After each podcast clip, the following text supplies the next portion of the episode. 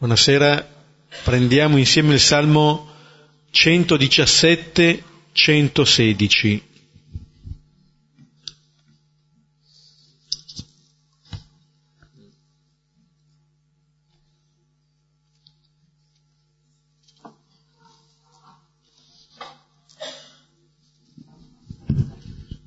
Dura meno del tempo che ci impieghiamo a cercarlo.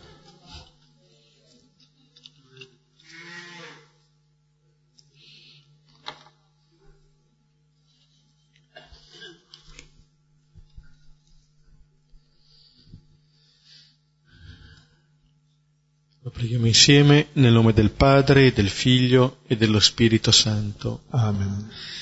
Alleluia. Lodate il Signore, popoli tutti, voi tutte nazioni, dategli gloria, perché forte è il suo amore per noi e la fedeltà del Signore dura in eterno.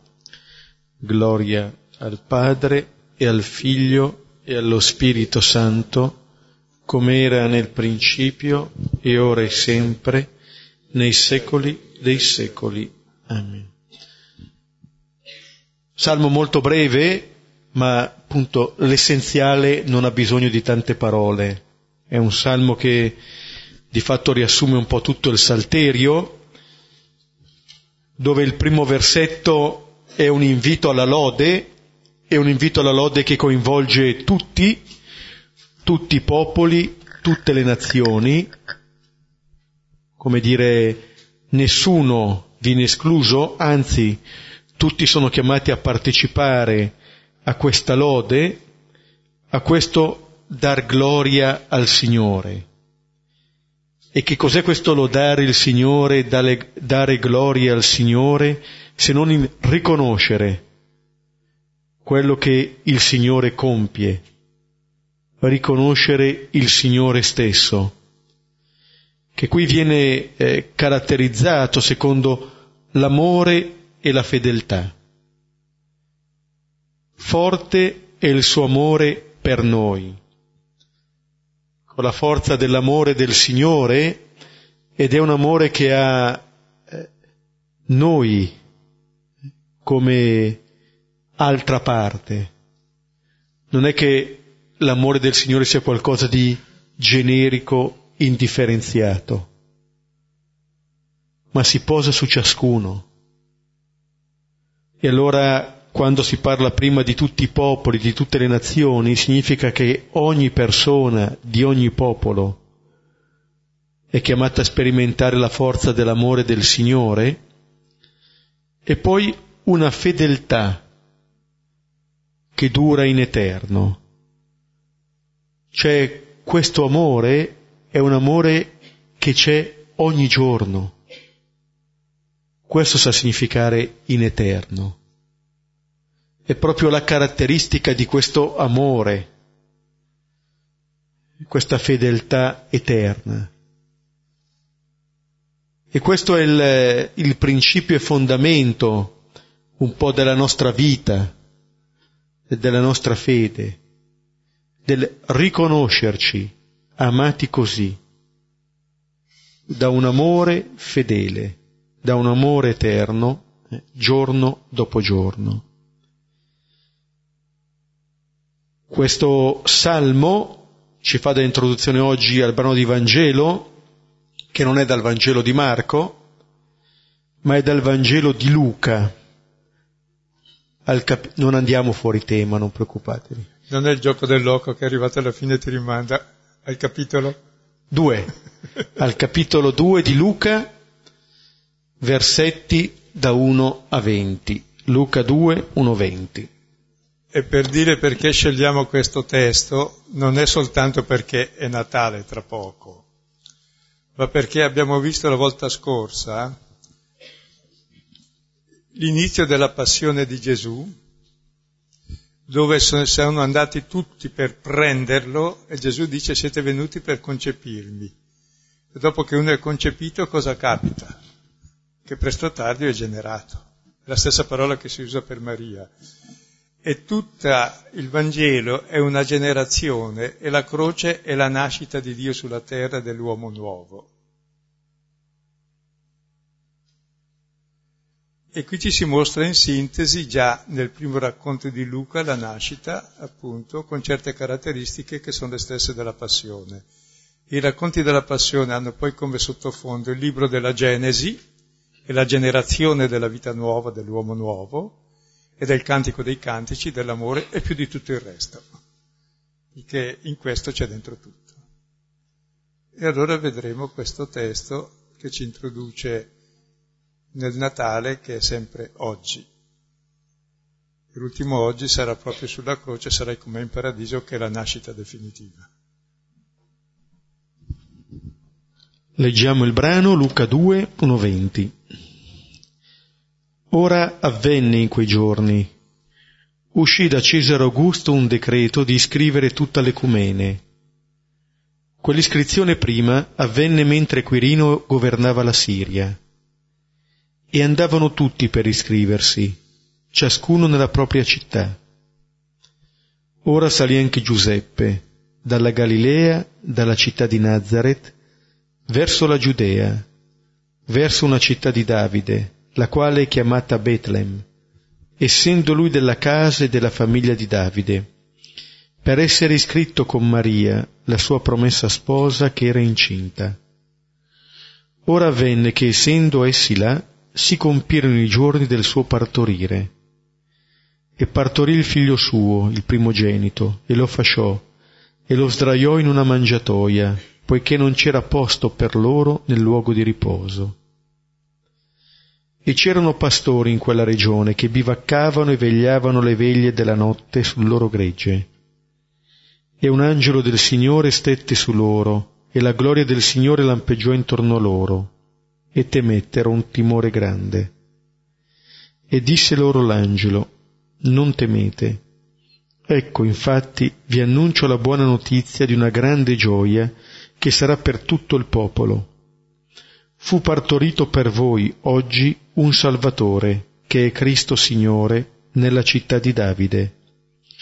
E questo per voi il segno. Troverete un bambino fasciato e adagiato in una mangiatoia. E all'improvviso ci fu con l'angelo una moltitudine dell'esercito del cielo che lodava Dio dicendo Gloria negli altissimi a Dio e in terra pace agli uomini di benevolenza. E avvenne, quando si allontanarono gli angeli da loro verso il cielo, i pastori si dicevano l'un l'altro, Andiamo dunque fino a Betlem e vediamo questa parola che è accaduta, che il Signore ha notificato a noi. E andarono in fretta e scoprirono e Maria e Giuseppe e il bambino adagiato nella mangiatoia. Ora, avendo visto, notificarono la parola che fu loro detta su questo bambino. E quanti udirono si stupirono di quanto si diceva loro da parte dei pastori. Ora Maria conservava tutte queste parole comparandole nel suo cuore. E ritornarono i pastori, glorificando e lodando Dio di quanto udirono e videro come era stato detto a loro. Ecco, notate, il testo ha un centro ripetuto tre volte. È l'unica volta che una, un fatto si ripete tre volte, prima mentre avviene, che Maria partorì il figlio, l'unì primogenito, lo fasciò, lo adagiò nella mangiatoia. Poi è annunciato dagli angeli, troverete un bambino fasciato, adagiato nella mangiatoia. E poi andarono a vedere e constatano. E questa in fondo è la struttura stessa della fede, cioè il fatto della nascita di Gesù è già avvenuto duemila anni fa.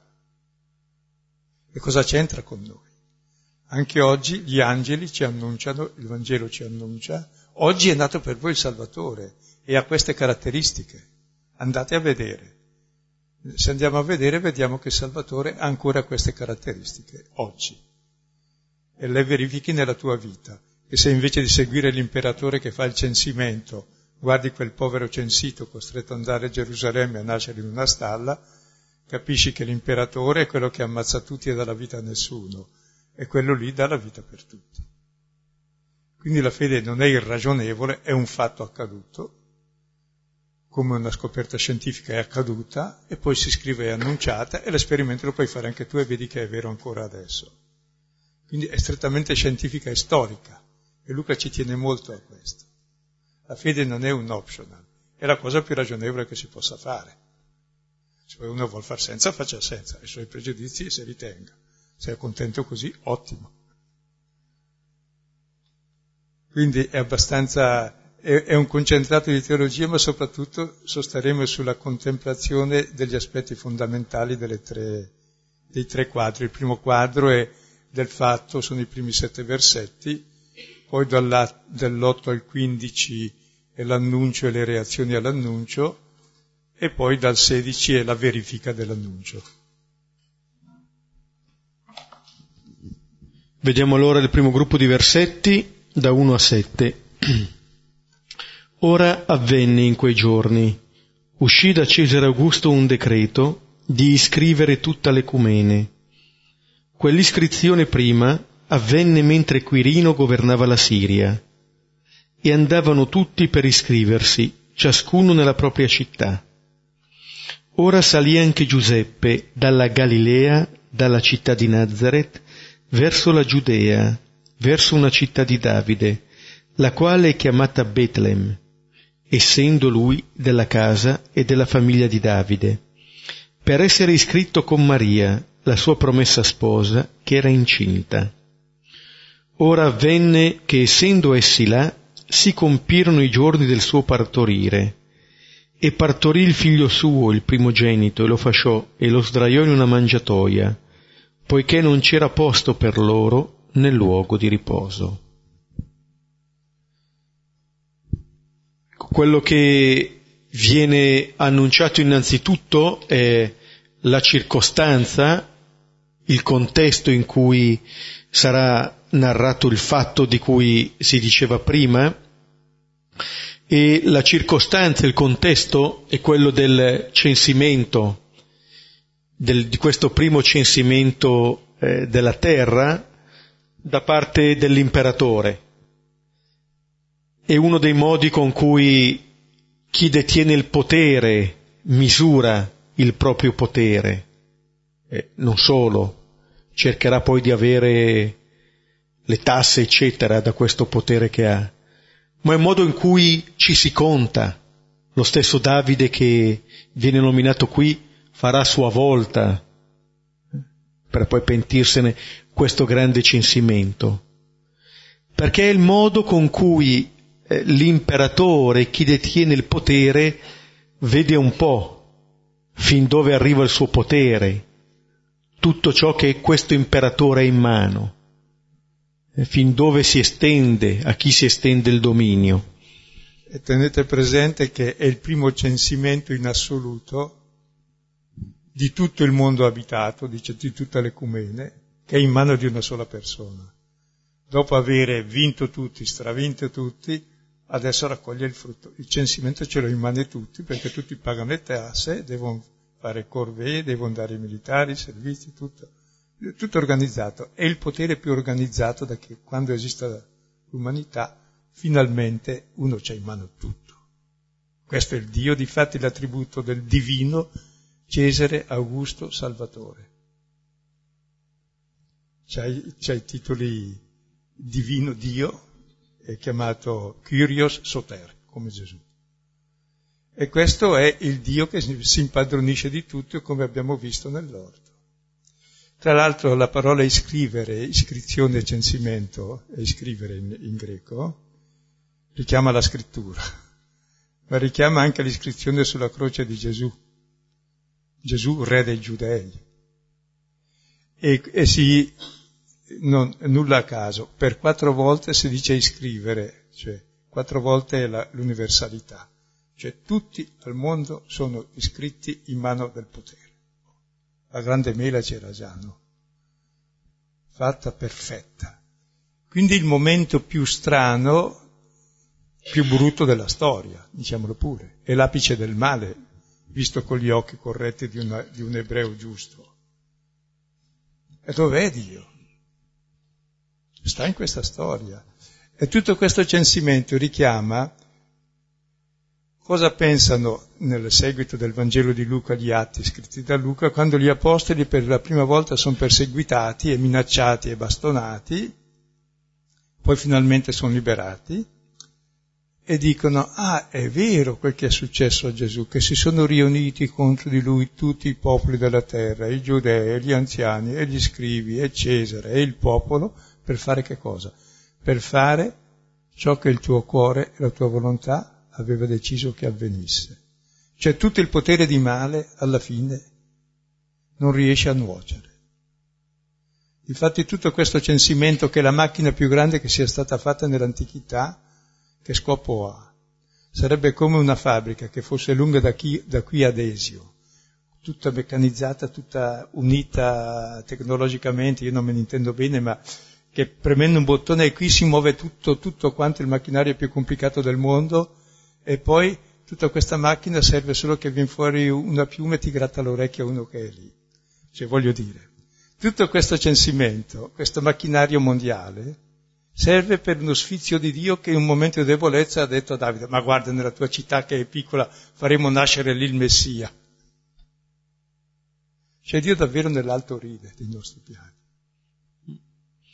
Sì, è anche il modo con cui il Signore mostra di entrare in questo mondo, in questi tempi, che appunto sono, non sono i tempi migliori, Forse non sono le situazioni in cui uno si aspetterebbe queste cose, ma del resto abbiamo visto anche, cominciando il Vangelo di Marco, che dopo che Giovanni viene arrestato, Gesù comincia la sua predicazione. Come dire, non si attendono tempi migliori, si accennava già all'oggi, ci torneremo più avanti. Come dire che in ogni situazione, in ogni circostanza, lì il Signore viene e viene come uno che andrà a essere iscritto, e uno non riesce neanche a nascere che subito viene censito in un certo senso, ma come tutti questi che vanno a farsi censire, che vanno a iscriversi. Uno direbbe uno dei tanti numeri che interessano alla, all'imperatore, a cui non interessano tanto le persone, ma i numeri. Bene, in questa storia, che è anche una storia eh, di male, di dominio, di sopraffazione, in questa storia entra il Signore. Ma questo ci dice che il Signore non aspetta nemmeno da noi chissà quali situazioni che non esistono per poter avere spazio anche nella nostra vita. Ed è bello come entra nella storia non a gamba tesa per fare lo sgambetto e rompere le gambe all'altro, ma entra esattamente con lo stile opposto. L'altro vuole avere tutto in mano e Dio per la prima volta si mette nelle mani degli uomini. E anche questo colpisce la successione eh, di queste persone. Cesare Augusto, Quirino Giuseppe. Per noi forse Giuseppe c'è quasi più familiare degli altri due, ma... Giuseppe, è Giuseppe, va bene, sei eh, sì, uno... Ma per dire che questo è il modo, ma anche da Nazareth a Betlemme, Nazareth, paese sconosciuto all'Antico Testamento. Betlemme è appunto il paese più piccolo. C'è un modo con cui il Signore entra nella storia che diventa l'offerta a noi dei criteri per riconoscere già questo Signore e per vedere dove lo cerchiamo. Se lo cerchiamo dove cerchiamo gli imperatori, i grandi di questo mondo, o se lo cerchiamo dove lui realmente è presente attraverso i modi con cui si fa presente. Ed è bello proprio vedere le caratteristiche dell'idolo, se ricordate quel colosso del sogno, del sogno di Nabucodonosor, che Daniele decifra, una statua enorme, grande, affascinante, tremenda, è il simbolo del potere. Tutto d'oro brillante, grande, enorme, che schiaccia tutti, lui piccolo, fasciato, tremante. E sconfigge il potere, cioè esattamente mentre uno si dilata all'infinito per mettere le mani su tutto, Dio si ristringe all'infinito per mettersi nelle mani di tutti. Ed è astuzia di Dio questo, perché se lui fosse venuto con maggior potere, come uno suggeriva che se voleva venire lui gliele, faceva, gliele cantava anche all'imperatore, no, non poteva Dio fare così. Che sarebbe stato l'imperatore peggiore se Dio avesse i criteri dell'imperatore. Sarebbe Satana, Lucifero in persona. No, entra con lo stile opposto. E la caratteristica appunto di Dio, contraria a quella dell'idolo, è che è piccolo perché l'amore si fa piccolo per lasciare spazio all'altro. È addirittura fasciato qui, richiama già la passione. Vabbè, vedremo dopo il testo, ma capite proprio lo stile di Dio è esattamente il contrario dell'avere, del potere, dell'apparire. È povero, piccolo, si mette nelle mani di tutti. E l'astuzia è che se Dio è così, chi ha paura di questo Dio? Se uno non è un mostro e vede un bambino, cosa fa? Lo accoglie, no? Quindi chi accoglie un bambino diventa come Dio che accoglie il più piccolo. Quindi è l'astuzia anche di Dio per muovere in noi quel sentimento divino che c'è in noi. Davanti a un piccolo siamo tutti materni, ma anche il nostro cane maschio che c'era quando è arrivata una cucciola femmina, si è sentito commosso e l'ha fatto da babysitter. cioè, perché al cucciolo, insomma, lo devi rispettare. E Dio si è fatto cucciolo. Adesso vediamo le emozioni. Sì, sì. Questo mm, giungere a Betlemme coincide poi col compimento dei giorni del partorire di Maria. Come dire, viene detto sia il luogo, essendo essi là, si compirono i giorni. La volta scorsa, quando vi siete fermati appunto sulla, sull'arresto, anche lì c'era un, un compimento delle scritture, si compie il tempo e proprio in questo momento si compie, viene dato alla luce Gesù. Proprio quando la storia conosce questa situazione di male, la risposta del Signore è appunto il dono di questo figlio. Sarà così, si accennava già prima al carattere della passione che ha questa nascita di Gesù, dove appunto al male che noi compiamo corrisponde questo bene, quello che abbiamo pregato nel Salmo. La fedeltà del Signore rimane in eterno, sempre. È l'unica maniera che ha, perché è così.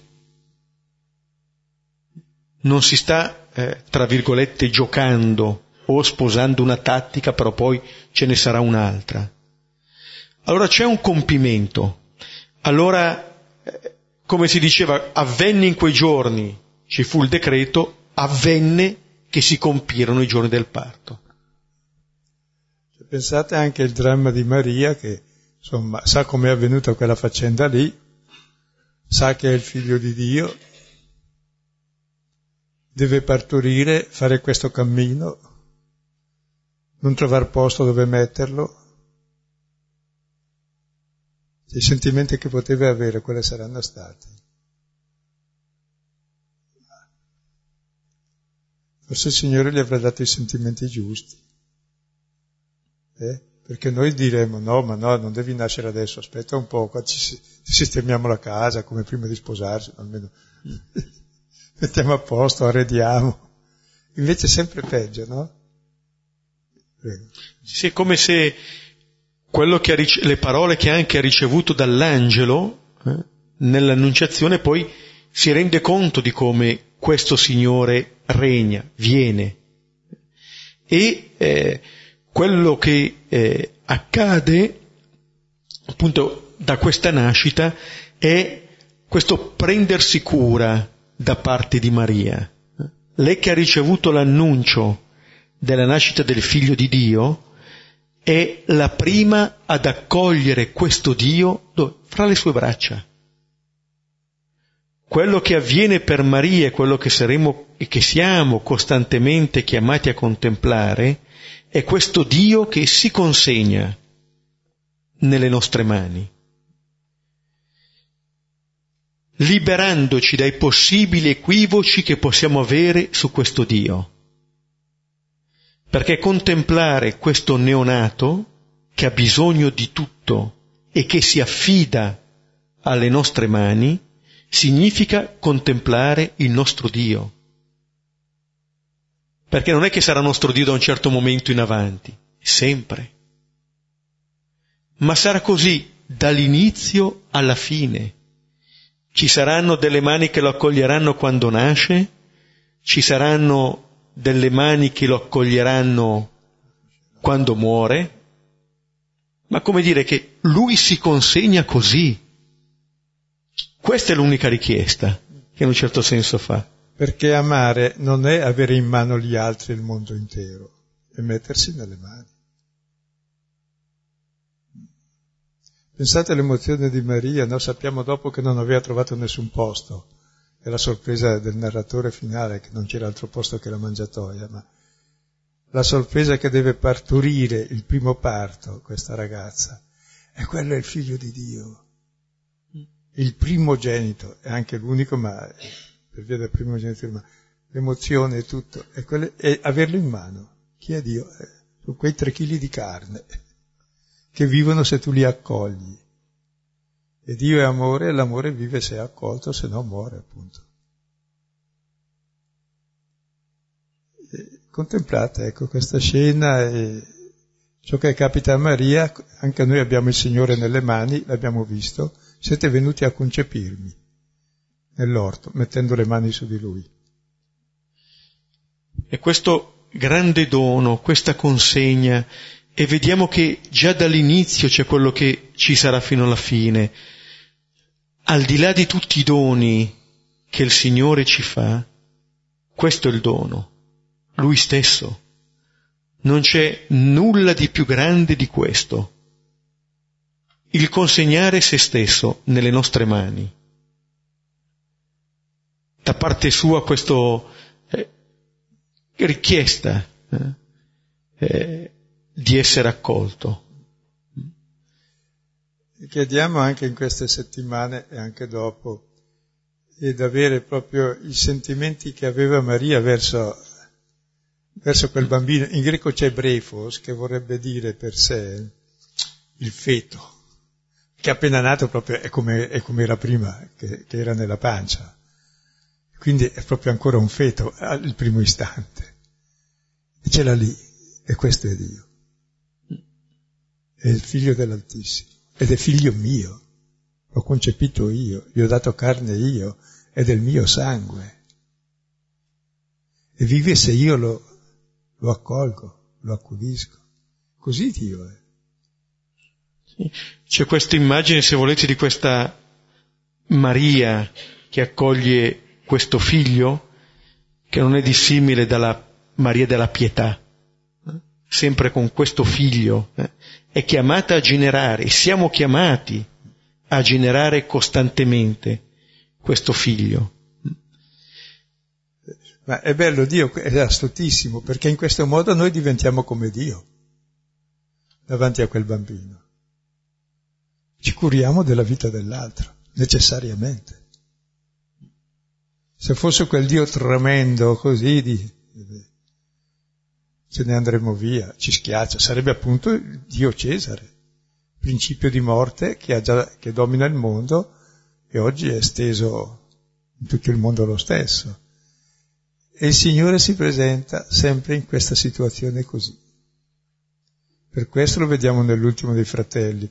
È da qui che si capisce lo stile del Vescovo di Roma, che oggi compie gli anni.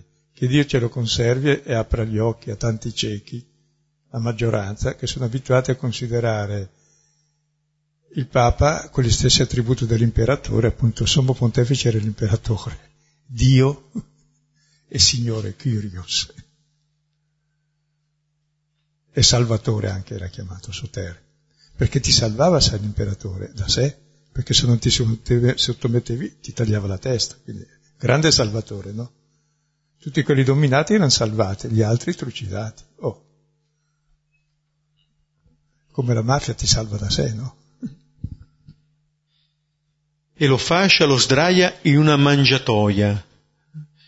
Questo è il luogo in cui è il primo luogo che accoglie, che accoglie Gesù. E vediamo che non è che poi gli andrà tanto meglio. Gesù arriva in questo mondo in questa mangiatoia, si concederà dai suoi in un cenacolo. Come dire, una grande inclusione in cui questa è la vita di Gesù.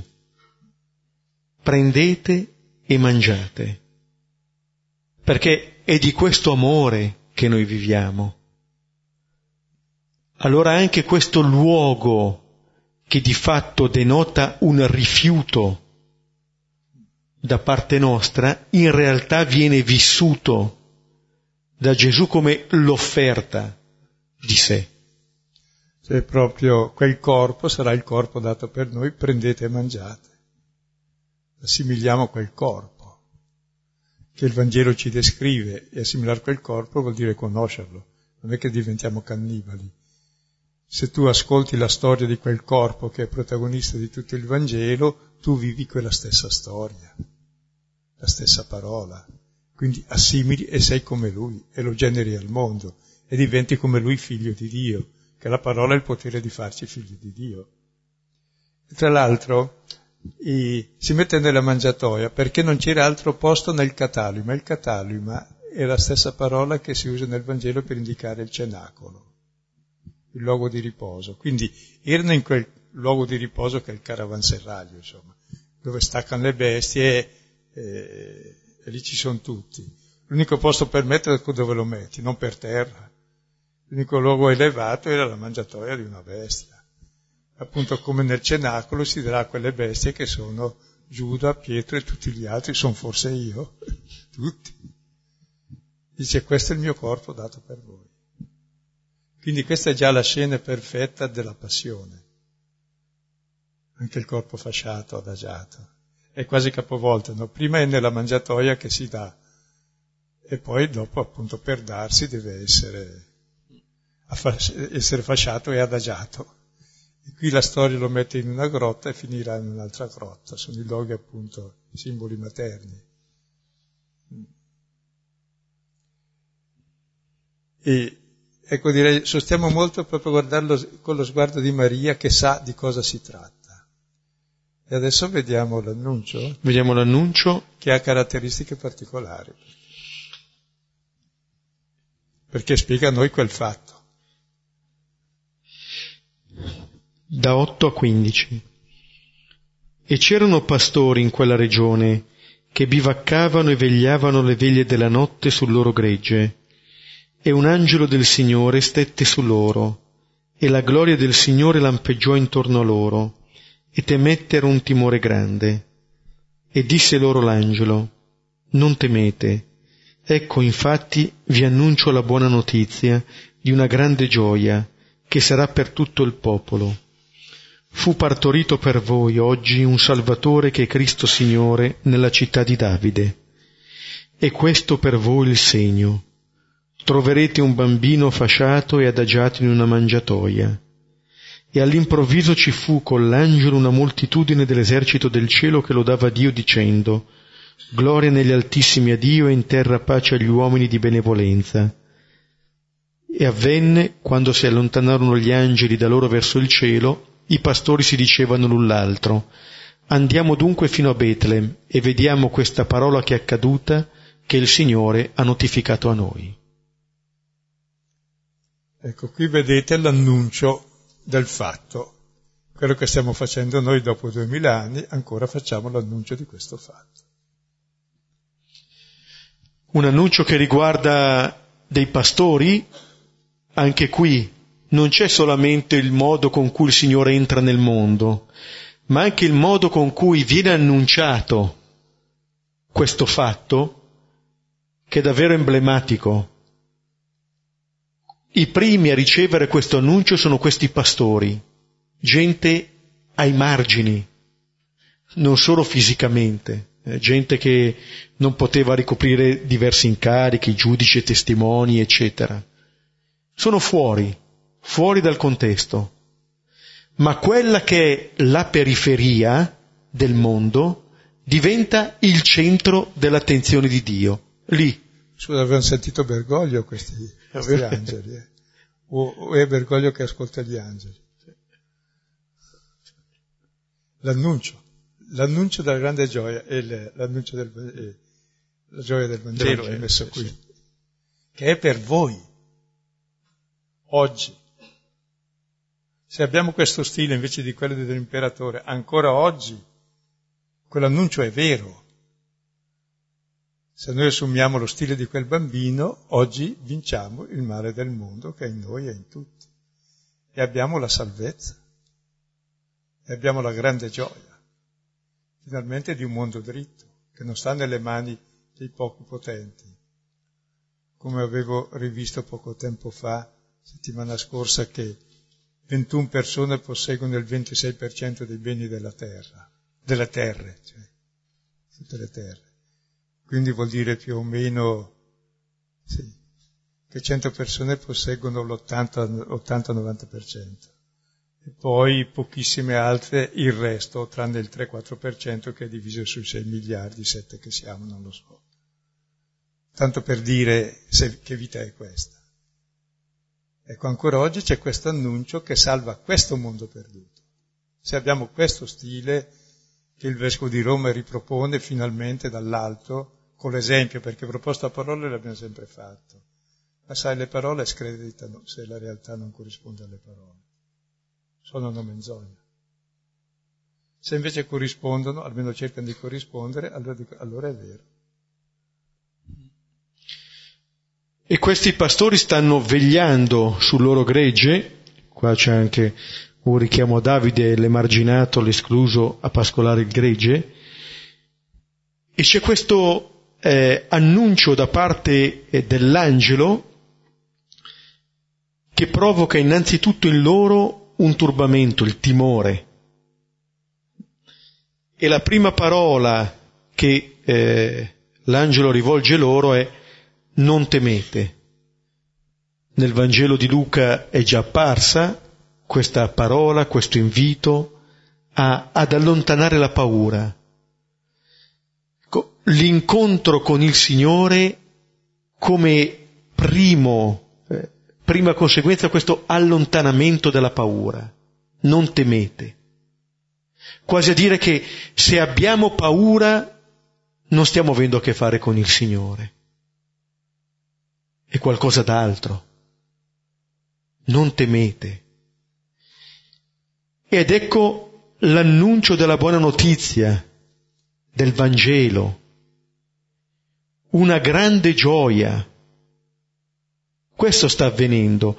Quasi dire che c'è bisogno di questo annuncio che fa l'angelo, un evento, potremmo dire, straordinario, per ricondurci a quello che è il fatto che è stato annunciato. Scusa, poi non è una cosa così strana, diciamo che strani che credono all'annuncio. Scusate, noi abbiamo la televisione che ci fa propaganda e poi andiamo a vedere a, a comprare quel prodotto. No, c'è tutta la pubblicità, gli angeli sono quelli che fanno pubblicità in fondo. Bisogna vedere che, pro, che, che prodotto, se non è come quegli angeli custodi in vacanza, no? Non perdere. Cioè, noi viviamo di annunci, ma di che cosa? Del Cesare che ha in mano tutti e stritura tutti e uccide tutti, quello è pieno. C'è anche l'altro annuncio. Andate a vedere. E qual è il segno del vero imperatore? che ha le caratteristiche del Kyrios, vuol dire Dio, Signore, e Soter, Salvatore, e Cristo, che vuol dire Re, Imperatore. Quali sono le caratteristiche di colui che veramente è tale? Vengono dette ed è appunto il bambino fasciato e adagiato in una mangiatoia. Per la seconda volta viene posto al centro quello che era stato il fatto. Prima c'era il fatto, adesso c'è l'annuncio in cui viene sottolineata ancora quella realtà. Addirittura poi spiegata il segno che quello è Dio, non il Cesare, è proprio quello lì che è accaduto. E se notiamo, uno può dire, bene, questo per voi il segno, troverete un bambino fasciato e adagiato in una mangiatoia. Che cos'ha di straordinario questo? Ma appunto solo Dio può venire al mondo così, come gli altri. E se non avessimo questa parola, questo annuncio, non lo riconosceremmo, lo cercheremmo altrove. Lo cerche come i magi quando arrivano che vanno a Gerusalemme, non vanno a Betlemme a cercare il re. Abbiamo bisogno di una parola che ci indichi, che ci spieghi questo segno. Perché altrimenti il rischio, come si diceva prima, è quello di cercarlo con i segni dell'imperatore. Scusate, anche molti cristiani ancora cercano un papa che sia sovrano, imperatore, re, che abbia potere sullo Stato, che detti legge, che tutti leggono dritto. Peccato che non abbiamo più il potere temporale, ma insomma lo vorremmo e ce l'abbiamo. Con la longa manus della DC, che adesso è un DC, non so io cosa sia. Cioè, insomma, ecco, sì, basta con queste storie.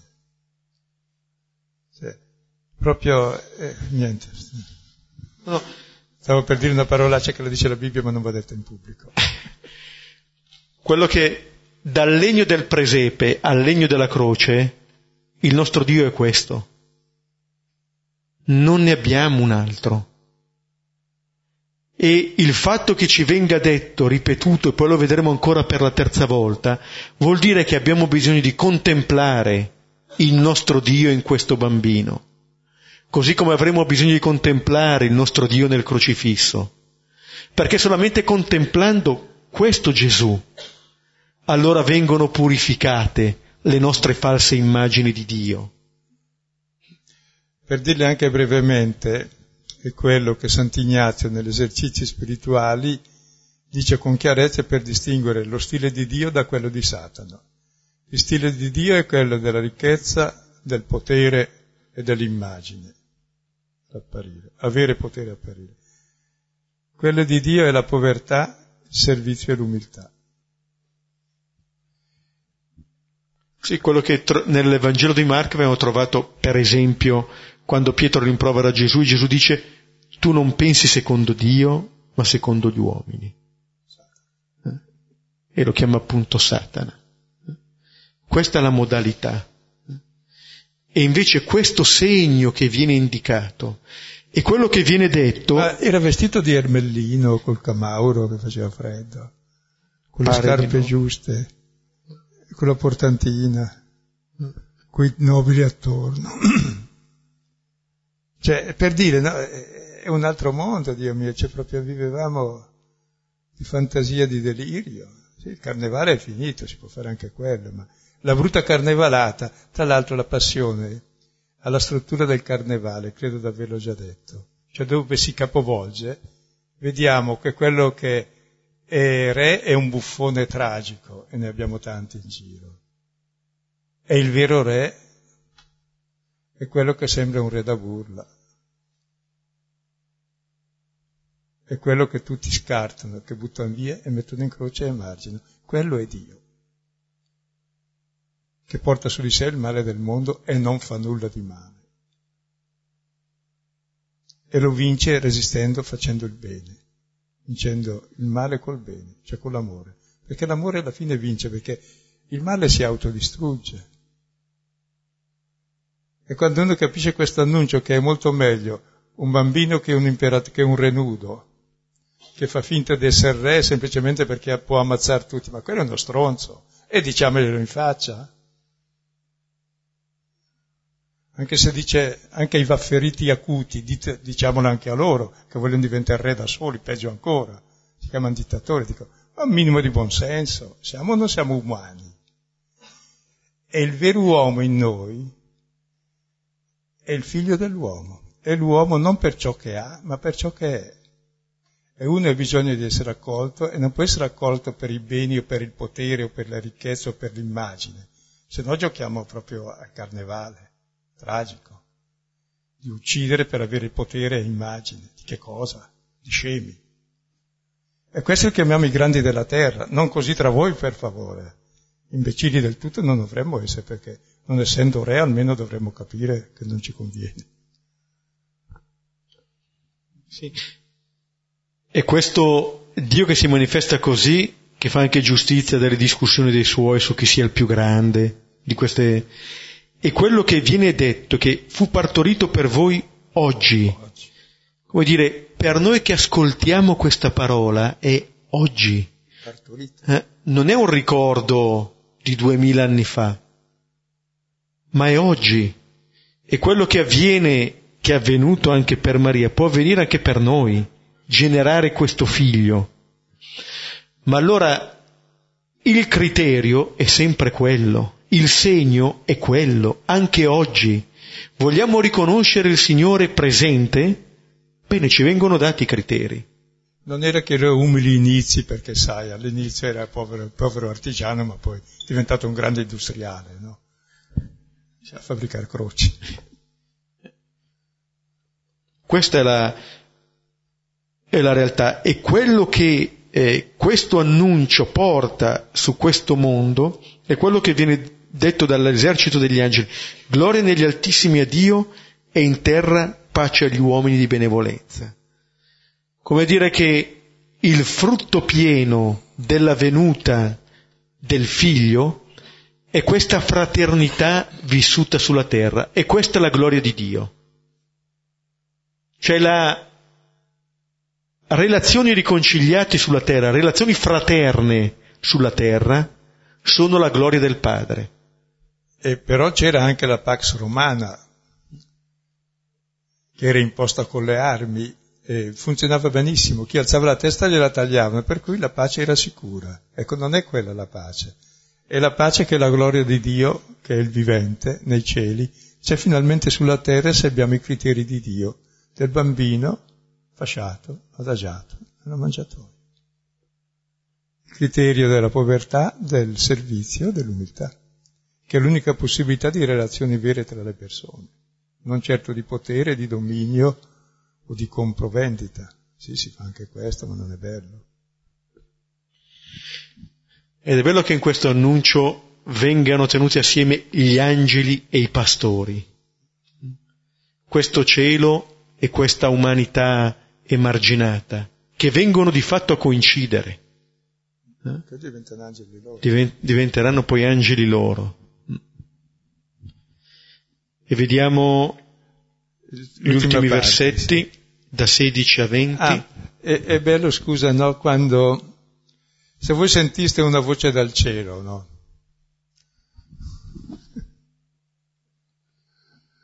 E sentiamo sempre voci dal cielo, perché quelle della televisione vengono tutte dall'etere e viviamo di quello. A quelle tutte alle palle ci crediamo tutte, più sono scene ci crediamo, a quelle vere no. E qui era mm, una voce, punto. La voce viene sempre dall'aria. Una voce che ti dice, guarda, se vai in quella direzione lì, arrivate a sera arrivano i ladri che ti divorano, i ladroni del deserto, perché questa vita è un deserto, no? Ma prendiamo magari questa via dei Vafferini o, o dei Roma Ladrona o della Casa della Libertà o prendiamo queste vie importanti per avere il potere noi cristiani poi vedrai che raggiungiamo fine. Ecco, una voce dall'alto ti dice, guarda, se tu vai in quella direzione, finisci la sera nelle mani dei briganti, morto, ammazzato, e il giorno dopo ti mangiano i corvi del deserto, sono altissimi. Se cambi direzione, vai verso Oriente, stavi andando verso Occidente, in Occidente facciamo così di fatti, ecco, troverai un'oasi con tanta acqua, tanta gente, ma si può abitare tanti, anzi tutta la terra lì è buona, è fertile produce frutti 12 volte l'anno. E le foglie delle piante del frutto servono per guarire le malattie, non per coprire le vergogne. Dicevo, che scemo, andare a credere a quello lì, sto già andando di qui, vado di qui. Ascolta, se uno ti dice cambia direzione, se vai di lì vai giù nel burrone e se ne intende, Dice, ma non andiamo, abbiamo già visto il borrone che abbiamo creato, con i criteri del Cesare Augusto, perché quell'iscrizione prima di tutta la terra è proprio il principio del sommo male. che va dilatandosi. Abbiamo già visto, già capito, perché continuando lì è ragionevole, l'unica cosa ragionevole da fare è cambiare i criteri, prendere i criteri del bambino. Non so se mi spiego. Quindi la fede non è l'assurdo come dicono qualcuno, no, no, tutt'altro, è assurdo il contrario. E lo facciamo normalmente, ma siamo proprio scemi. Versetti da 16 a 20. E andarono in fretta e scoprirono e Maria e Giuseppe e il bambino adagiato nella mangiatoia. Ora, avendo visto, notificarono la parola che fu loro detta su questo bambino. E quanti udirono si stupirono di quanto si diceva loro da parte dei pastori. Ora Maria conservava tutte queste parole, comparandole nel suo cuore. E ritornarono i pastori, glorificando e lodando Dio, di quanto udirono e videro come era stato detto loro. Con ricevuto l'annuncio, questi pastori si mettono in cammino danno fiducia a questa parola e si mettono in cammino e quello che scoprono è proprio il segno che era stato detto loro. Per la terza volta viene ripetuto questo bambino adagiato nella mangiatoia. L'Evangelista ci vuole condurre lì, a contemplare questo bambino e in un certo senso anche a lasciarci contemplare da questo bambino, perché è come se questo bambino ci restituisse anche la verità di noi stessi, chi siamo, chi siamo chiamati a essere. Lì, eh, lì ci vuole. E quando arrivano riferiscono quello che era stato detto loro. Quello che gli angeli fanno nel cielo, i pastori lo compiono sulla terra riportano le stesse parole. Si fanno messaggeri, anche loro. Ed è bello questa parola scoprirono, trovare, è proprio eureka, cioè è la grande scoperta, ma è possibile un mondo diverso? Da questo dell'iscrizione, per pagare le tasse all'infinito, a chi ci domina e ci toglie la vita, e che esaltiamo tanto. C'è la grande scoperta di un mondo nuovo, del bambino, che veramente ci salva da questo abisso che andiamo scavando costantemente. Possiamo distruggere il mondo infinite volte con gli armamenti che abbiamo, eh, sofisticatissimi. È possibile, c'è. Cercatelo in quella direzione, lo trovate, eureka finalmente. E diventano annunciatori. Provocando questo stupore, perché è lo stupore di chi ascolta queste parole e di chi contempla un bambino. Si vede la fatica per certi aspetti per noi a tenere assieme questo. Perché se, abbiamo sempre un po' la tentazione, se ascoltassimo quelle parole, di andare a cercare l'imperatore di turno. E come avevamo visto all'inizio Maria, così Maria ritorna qui che conserva. Scusa, è bello quello che conserva Maria e conserva le parole che i pastori notificarono che, che, i pastori avevano ricevuto dall'angelo, per cui i pastori hanno spiegato a Maria, ci ha detto, là, ci ha detto Dio, l'angelo, che quello è il Soter ed è il Kyrios, e quello è il Salvatore, Signore e Messia. Proprio quello lì che tu hai lì. Cioè, è bellissimo anche per la Maria vedere è vero, guarda, anche questi. Eh. Come dire che l'ascolto di questa parola cambia gli occhi sulla realtà, ce la mostra nella sua verità più profonda. E il fatto che metta assieme, Maria, che conservi questo, le cose che ascolta e quello che vede, è quello che ognuno è chiamato a fare. Scusa, per, anche perché questa Maria che conserva le parole nell'orecchio richiama l'annunciazione. Lei ha concepito perché ha ascoltato la parola. Ma sa, non basta concepire, deve crescere. E costantemente poi rifletterà su quello che viene detto e annunciato per capire il mistero del figlio. Perché anche lei non lo capirà. Eh? o che questo sia il Cristo è Salvatore. Figlio mio, perché tanto dolore? Anche per lei, e fu più duro per lei che per Pietro eh, ascoltare questo. E lei stessa ascolta tutte queste parole, questo è veramente il Salvatore, il Kyrios, questo è nato qui, da me, in queste condizioni, con queste caratteristiche, che sono quelle di ogni uomo, perché anche l'imperatore è nato così, sa. Anche chi si crede Dio è nato senza camicia.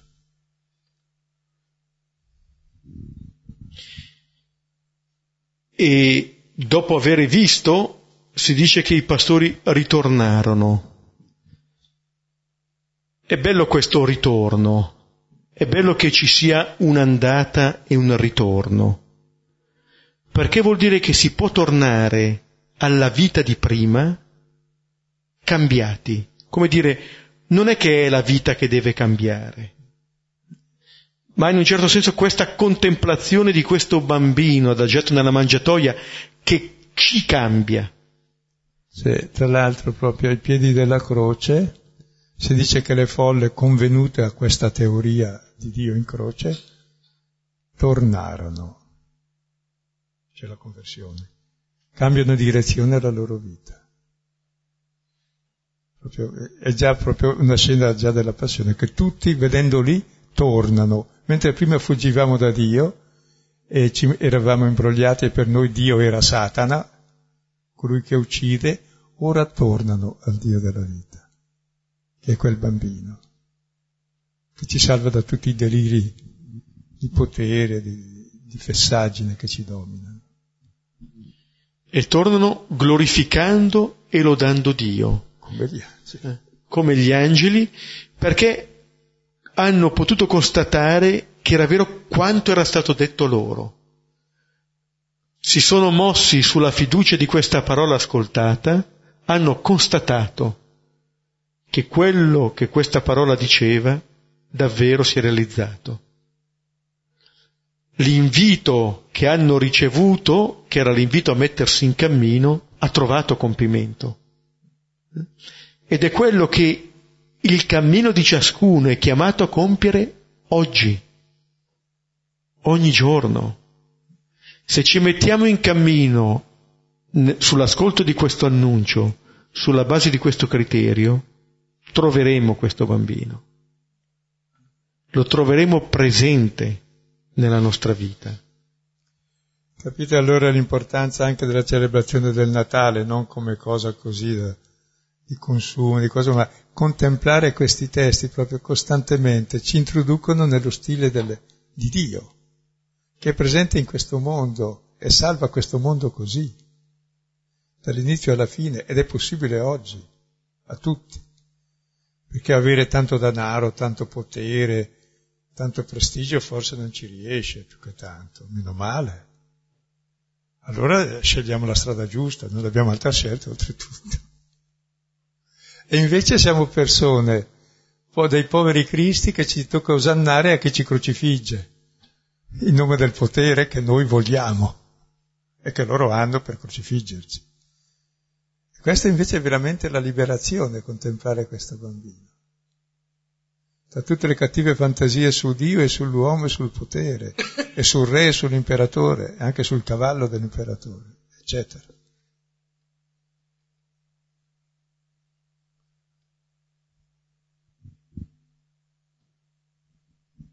Possiamo fermare qui? Poi notate, è bella la struttura proprio che, ripeto, non ribadisco, il fatto è avvenuto, perché se non c'è il fatto c'è niente, non è un'idea, è un fatto. Bene, quel fatto lo viviamo oggi, perché si tratta di un criterio opposto a quello dell'imperatore che ciascuno è chiamato a vivere oggi. E questo è il segno che è Dio, perché è così. Allora vai, fai così anche tu e vedrai che realmente c'è, è vero. Agisce in te ancora oggi questa salvezza. E trovi che questo bambino c'è in tutti, ma davvero la sorpresa anche del vescovo di Roma attuale è che smonta tutte le barriere perché tutti gli uomini hanno dentro un bambino. Cioè tutti gli uomini in fondo sono poveri uomini. al di là di tutte le apparenze, anche le mio amico Putin, Putin, come si chiama, un puttino anche lui, o altro, ma comunque perché è cresciuto. No, voglio dire che davvero tocca quel fondo che tutti abbiamo ed è l'immagine di Dio che è in noi ed è suscitata proprio da questo bambino. Come al centro della comunità quando litigano su chi è il più grande, Gesù pone al centro un bambino e dice, oh, chi accoglie questo accoglie me. Il più grande tra voi sia come il bambino, come ha fatto Dio per essere accolto. Che se ti fai piccolo l'altro ti accoglie per forza, se abusa è proprio uno pazzo.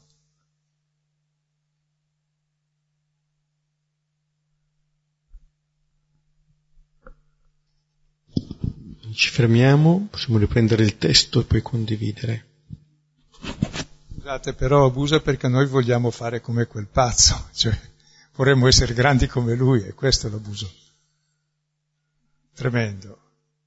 Che stuprare la nostra intelligenza e la nostra umanità votando le persone che ci, che ci rappresentano di quel tipo lì.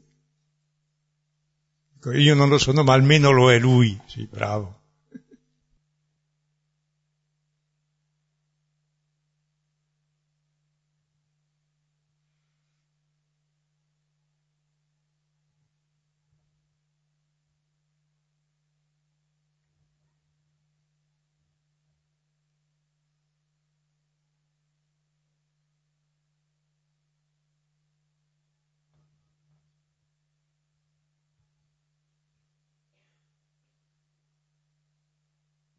Volevo solo dire una cosa che mi ha colpito. Io mi occupo di potenziamento cognitivo di persone con deficit di apprendimento e utilizzo un metodo israeliano per fare questo. E una delle cose che mi hanno insegnato è di sviluppare il comportamento comparativo delle persone, perché attraverso il confronto noi portiamo le persone a prendere delle decisioni. Se noi impariamo a confrontare uguaglianze e differenze, eh, riusciamo a prendere delle decisioni consapevoli. E allora mi sono soffermata su questa parola che Maria comparava queste cose nel suo cuore, perché subito mi si è accesa una lampadina, perché è proprio quello che noi insegniamo. Imparare a confrontare per prendere delle decisioni e per avere un'autonomia di pensiero. E, e quindi questa parola eh, per me ha un significato profondo eh, a parte che è legata al metodo appunto di una persona ebrea, quindi che viene dalla terra di Gesù e che, e che è una persona profondamente, professor Feuerstein è una persona profondamente religiosa e, e sicuramente tutto quello che, che, che insegna eh, per il potenziamento cognitivo delle persone deriva eh, da una sua religiosità particolare. Ma mi ha proprio colpito questa cosa, cioè questa profondità di pensiero di questa donna che usa proprio il confronto tra tutte le cose che vede, che ascolta, eh, per avere la sua massima grandezza di pensiero. Mi sono trovata molto in sintonia con il mio lavoro. Vorrei aggiungere una cosa suggerita da te adesso. Che cosa compara Maria? Quel che hanno detto i pastori. Lei è lì per iscrivere se Giuseppe è il figlio all'imperatore che è il Cesare, è il Dio, è il Signore, è il Salvatore del mondo, è il padrone del mondo. E gli angeli spiegano che invece è quel bambino lì. E Maria compara le parole dell'angelo con l'imperatore che l'ha fatto andare lì a, all'iscrizione e dice, ma guarda, è invece il sovrano dell'universo, Dio, Salvatore, è questo, questo bambino. Proviamo a fare così anche noi, confrontare proprio i due modelli. Perché siamo infelici o infelici? Abbiamo il modello brutale della violenza, della stupidità dominante. Quello del bambino, che vive se accolto, come ciascuno di noi siamo bambini, viviamo solo se accolti.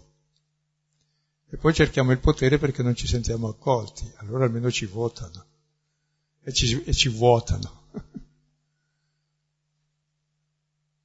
che ci votano la testa perché votiamo loro come nostri rappresentanti come fossero realizzati, invece sono l'antidio proprio.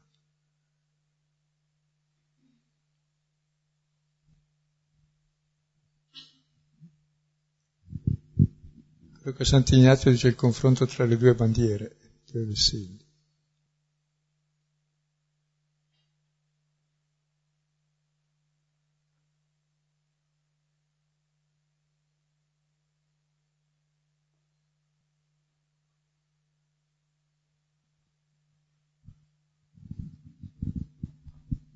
Io mi ricollego al salmo che abbiamo letto all'inizio dove si dice forte il suo amore per noi e mi viene in mente il passo che la liturgia ambrosiana oggi proponeva, che parlava di Noemi, che a un certo punto dice eh, io sono troppo infelice per potervi giovare perché la mano del Signore è stesa contro di me.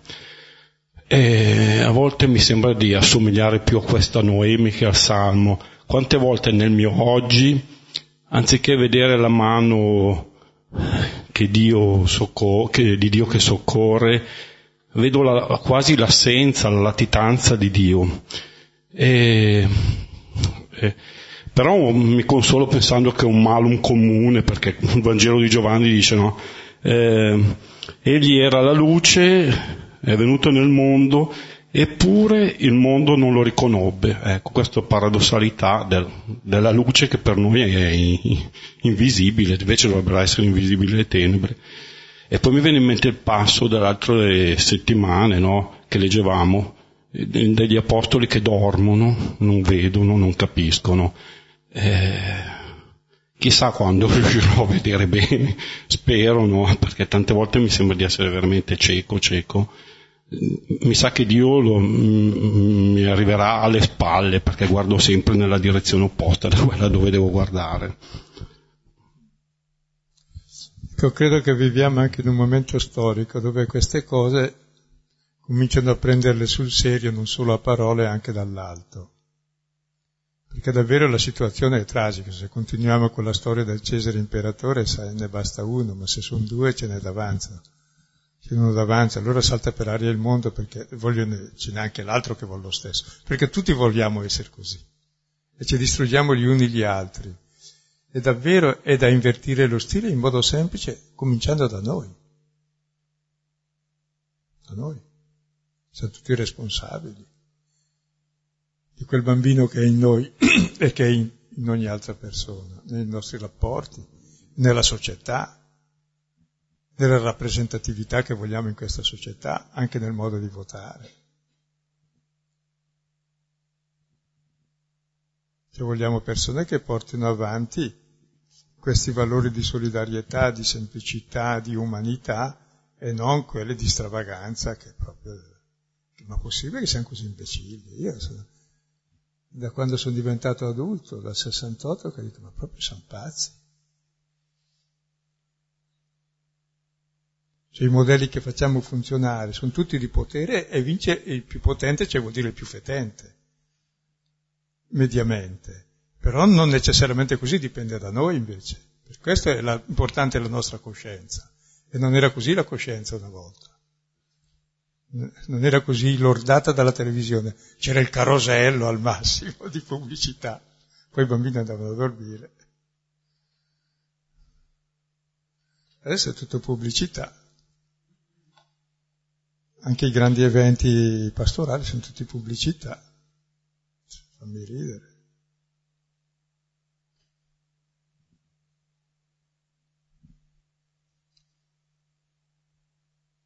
No, è il momento di svegliarsi, voglio dire.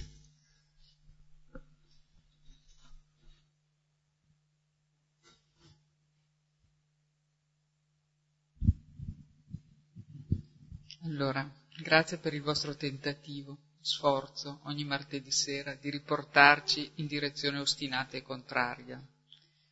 Evidentemente eh, la logica del male è quella che ci sembra più naturale, insomma, no?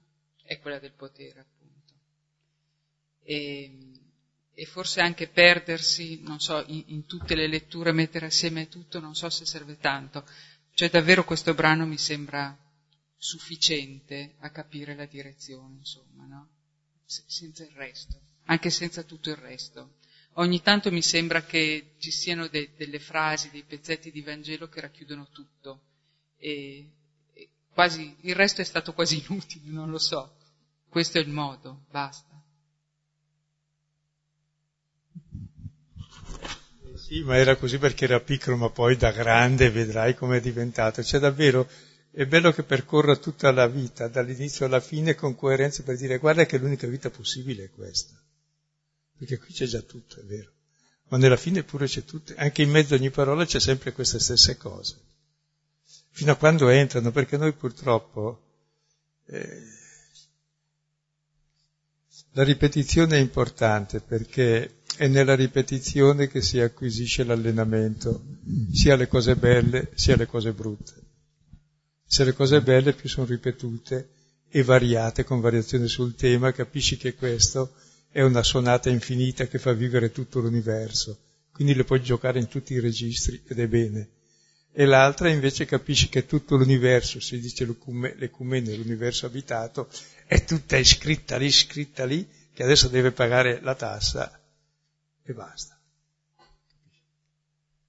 Cioè, lo scopo di, del Salvatore è quello di che tutti siano suoi sudditi e lui ha il potere di uccidere tutti in fondo. Quelli sono quelli che salva, quelli lì perché non si ribellano. Se si ribellano li uccidono. Io voglio essere libero e ucciso. Come si fa anche nei partiti. Se segue la linea, espulso. Uno avrà pure la testa, mica da vendere all'ammasso. Quindi è bene condirla anche in tutte le variazioni sul tema. Perché poi pensiamo che è così solo da piccolo, invece no, anche dopo anche da adolescente scappa da casa per lo stesso motivo, per 10 anni, e poi fa il falegname per, per 20-30 anni quasi, da piccolo avrà pur maneggiato ai tre anni il martello, anche prima. E poi finirà le- sul legno anche lui. Io volevo dire una cosa, eh, collegandomi anche al Vangelo di Marco che avevamo, che avevamo letto in precedenza, proprio come qua fa vedere l'umiltà o fa vedere comunque il, diciamo, la povertà, come anche nel Vangelo di Marco, se noi andiamo a rivedere il, mm, quando Gesù si trovava a Betania con eh, il, il vaso pieno di profumo, dove la donna spacca il vaso e getta via tutto quello che era il profumo per il lebroso che era morto. Ecco, fa vedere proprio questo collegamento e diciamo che è tutto, tutto collegato, cioè Luca, Marco, il, il Vangelo in sé è, è tutto, è tutto un, un contro alla, alla ricchezza, alla, al, diciamo, al potere, ai tre punti che dicevamo stasera.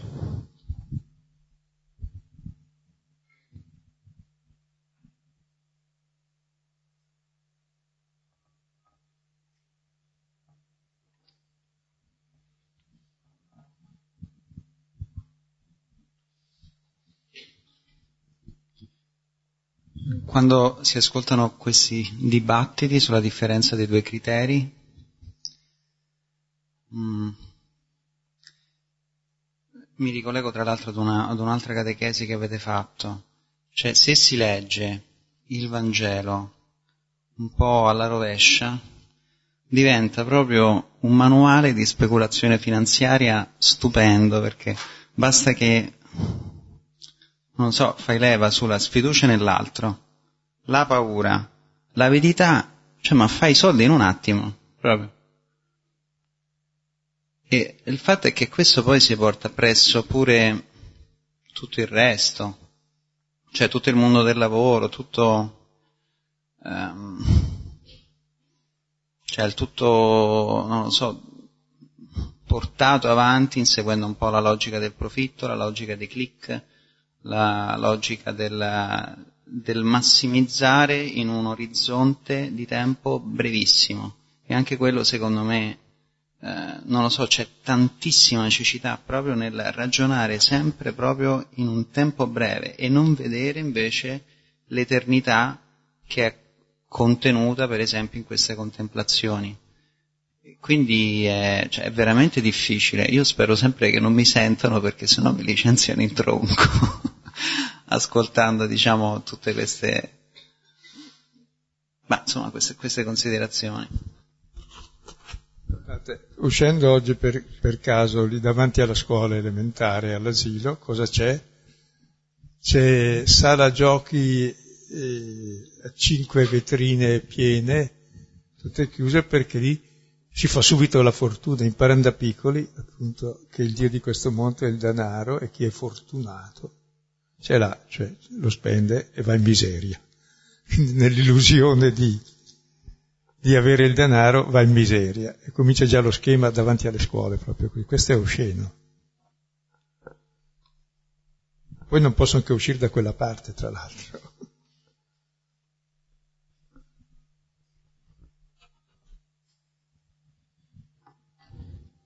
Concludiamo. Ecco, allora oggi ci rivolgiamo a Maria che ci aiuti a custodire le parole, che ci aiuti a contemplare questo bambino nella mangiatoia. Rallegrati Maria, piena di grazia, il Signore è con te. Tu sei benedetta fra le donne e benedetto il frutto del tuo seno, Gesù. Santa Maria, Madre di Dio, prega per noi peccatori, adesso e nell'ora della nostra morte. Nel nome del Padre, del Figlio e dello Spirito Santo. Buonanotte, buon Natale. Il prossimo incontro sarà martedì 18 febbraio.